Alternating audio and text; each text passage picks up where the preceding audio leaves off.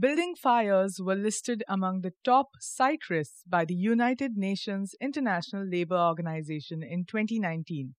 Now, over the years, safety has held multiple definitions for the industry, but the question remains how have buildings adapted to be better equipped to tackle fires? Hello and welcome to Construction Week Viewpoint. I am your host, Disha Dadlani, multimedia reporter at Construction Week, and I'm joined by Sam Alcock, Director of Tenable Fire Engineering Consultancy's Dubai office, to discuss ways to improve fire safety measures and more. Thanks very much for joining me today, Sam. Thank you for having me. Happy to have you here, Sam. Now, uh, let's start off by addressing uh, the need to develop a fire and life safety strategy. How crucial would you say it is to uh, develop such a strategy for the entire life cycle of a project? Well, to be perfectly honest, it's, it's very crucial. You know, I like to think that we are a key to all disciplines. You know, we have an impact in almost every single discipline there is when it comes to designing buildings. You know, the, the fire strategy report, it, it sets out the requirements for that specific building and it provides the necessary building, uh, building guidance to all disciplines on what is exactly required for that specific building. Mm-hmm. You know, I, I like to think that there are stages to a building. Okay. So I, I, like to think that there are four stages to, to a building's life cycle. Mm-hmm. Okay, the first one is design. Okay, you need to coordinate with all the design team to ensure that the requirements are being implemented into the design. The second stage is construction. You know, we, we're there to ensure that everything that's being constructed and is, is being installed correctly mm-hmm. and in line with the, the fire strategy report intent. Right you know the next stage is you know the the handover stage. So just before the building is handed over to the, the client um, you you have to test all of the fire life safety systems you know to make sure that they're working correctly and again still in line with the design you know the fire strategy intent. Mm. and then the next one is is the housekeeping you know the the the operation of the building okay? You've got to keep you know, you've got to make sure that the building is is is following, you know, the fire strategy report or the original one. You've got to make sure that all the fire life safety systems are continuing, you know, in a working uh, condition, um, as well as you know, you don't, you know, staircase doors are not wedged wide open. Um, you know, blocking or locking of an exit. You know, these these general practices go a long way when it comes to you know, protecting lives as well as the asset itself. Right, right. Very interesting. And I'm going to go back to your point, Sam, about uh, coordination at all stages. Mm-hmm. Uh, let's now talk about, of course, we've, we've spoken about uh, how important it is to develop a fire and life st- uh, safety strategy. But how soon should this be done? Um, do you suggest that architects and developers must uh, collaborate with the concerned fire engineering consultant at the initial stages of construction and design, and why so? Oh, 100%. You know, um, it's, it's really crucial that we are involved, you know, at the early stages of design. Mm-hmm. Um, you know, as I mentioned before, we're, we are a key. We're involved in all disciplines. You know, we set out the requirements for all of them. And if you involve us at an early design stage, you know, we will, we potentially will save time and money, you know, especially when it comes to, um, you know, having to redesign a project if you involve us at a later stage. You know, take taking an example of a hotel. Okay, you have a ballroom that's located on, say, the third or fourth floor, and that's got a thousand people. Mm. You're going to need a large number of staircases. So imagine you only have two stairs, and you bring us in at a very late design stage. We're going to have to find a way to add more staircases, which is going to lose area for the client. It's going to have a massive cost when it comes to, um, you know, the um, uh, the other design team, you know, having to redesign all of their services. So, you know, it's good to have us at an early stage um, so that any fire life safety issues can be picked up at the beginning and integrated into the design. But also, don't forget, you know, we, we are there not just to add more staircases or add cost to the client, but maybe the design has been over designed mm. and we can look at omitting a staircase or omitting a fire life safety requirement that has been implemented into into the design, which doesn't need to be there. Right. And then similarly to you know for the construction stage, this is is as important. we we're there to support, we're there to validate, we're there to ensure that all of the fire life safety systems installed are done correctly. You know, you, you, having a fire consultant on board throughout the construction stage from the beginning, you know, if there is a problem on site, we're there to to help solve it. Okay, if for example you have a ceiling that's fully closed, mm-hmm. you don't want to have to break that ceiling because then that costs right. money and that delays the program.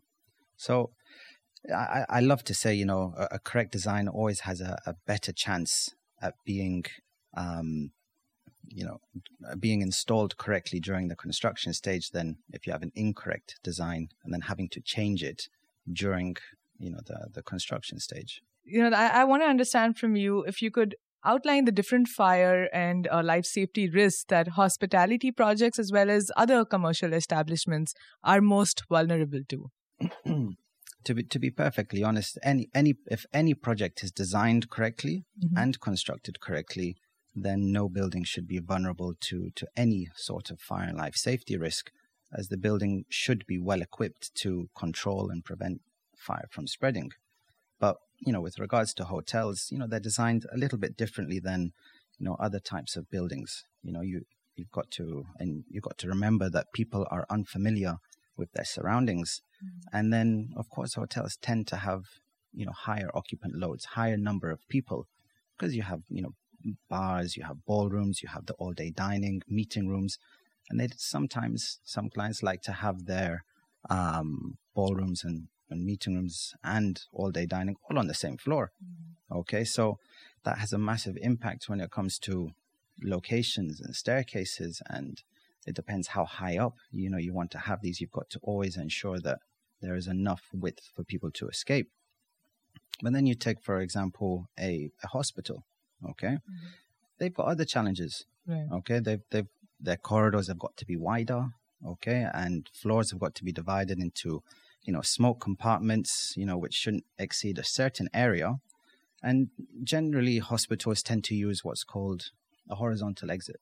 Okay, so this is like a a two hour fire rated, you know, partition and with doors and walls, you know, all two hour, 90 minute fire rated. So effectively, people could escape from compartment A to compartment B and be safe, you know, for, for two hours. And then you have schools, you know, that there are also different, you know, you've got categories. You know, children below six must be, you know, located on the ground floor. Okay. If you're age six to eight, then they can only be located you know maximum on on the first floor you know each type of um, building you know occupancy have their own specific requirements you know it's very well detailed in in the UAE uh, fire life safety code as well as international standards of course mm-hmm. Right. And uh, let's now, uh, you know, shift focus onto Tenable, of course. Mm-hmm. Um, maybe you could run our listeners through the kind of projects you're involved with and also the case studies um, that you're involved with and that you're working on. Um, and maybe it would be interesting to uh, hear you talk also about Tenable's um, involvement in Saudi Arabia's Giga projects at all, uh, if at all, in terms of, of course, fire and life safety. Oh, you know, we're we're getting a lot of traction from you know um, uh, Saudi Arabia, mm-hmm. Um, as is everyone else. But you've got to remember that Dubai is still moving forward. There's still a lot of work here in Dubai, and we we are working on multiple projects, you know, a lot of fit out work, but there are still towers and hotels and developments still, you know, coming up. Mm. But you know, from from a company's aspect, you know, we have a lot of work in Oman. That's where our headquarters are. Uh, we do have a boutique hotel that's going on in Nairobi. You know, we've been doing some work in the Bahamas uh, as well, and we're currently working on some upcoming hotels. You know, such as Hilton, IHG, Marriott, Accor. You know, throughout the the, the region, and of course, we are, you know, working on, you know, some of the giga projects. You know, the Coral Bloom was was just released by the Red Sea, mm-hmm. um, so it's very exciting to be a part of that project. Also, we're involved in uh, a few hotels with AMAALA and some work in Diriyah Gate. But you've got to remember that KSA is a massive country. Okay, there's a lot of development that's happening outside of these giga projects, and you know we, we are involved in in a lot of work ranging from hotels in Al Khobar all the way down to you know Medina. So it's it's it's quite an exciting time, you know, at this this moment. Most definitely. And are there any specific um, case studies that you'd like to uh, delve into further? Well, I'd, I'd like to talk about one, um, which is going back to why it's so crucial to have us involved at an early stage. You know, we, we had a project uh, in Oman. It's a very large museum, and we were brought in at a, a you know at a late design stage. Mm-hmm. And unfortunately, there was you know insufficient stair width. The travel distances didn't work, so there was very little that we could do in order to get this to work. So, you know, we we did have to obviously implement some additional staircases, but um, we didn't have to follow the prescriptive code because what we did was uh, we used a performance-based design uh, option. Okay, a performance-based design solution where we we we um, ran an evacuation model. Okay, on on a computer which determines the time it takes for people to escape. It's it's like a simulation. Mm. Okay, of people. Tells you the time it takes for people to escape, and then in parallel we ran a CFD, that um, CFD analysis, which is effectively a you know fire and smoke model. You simulate a fire scenario, and we we ran both of the models. And when you when you run a, a, an evacuation model, you it determines the time it takes for people to escape, mm. and the CFD, okay, that determines um, how long the space is tenable for. Okay, so provided that the tenability of the area is more than the time it takes for occupants to escape, mm. you have a, an acceptable design. Um, so we had to do that uh, in order to to get it to work, and this is a common practice, you know, especially when it comes to you know large assembly spaces such as malls, you know, stadiums, airports, metro stations. Mm. Um, but it is quite fun to to manage to solve, you know, the issue. Yeah. Right. Great takeaways, uh, Sam. Thank you very much for joining us today on the podcast. It was lovely having you. Thank you very much. Yes. Well, that was all for this episode. We will be back with another one very soon. Watch the space for more insightful discussions on a range of topics relevant to the region's construction and real estate sector. And for more on what's happening in terms of construction in the region, head to our news website, constructionweekonline.com, and follow our social media channels for regular updates. Thank you for listening, and until next time, goodbye.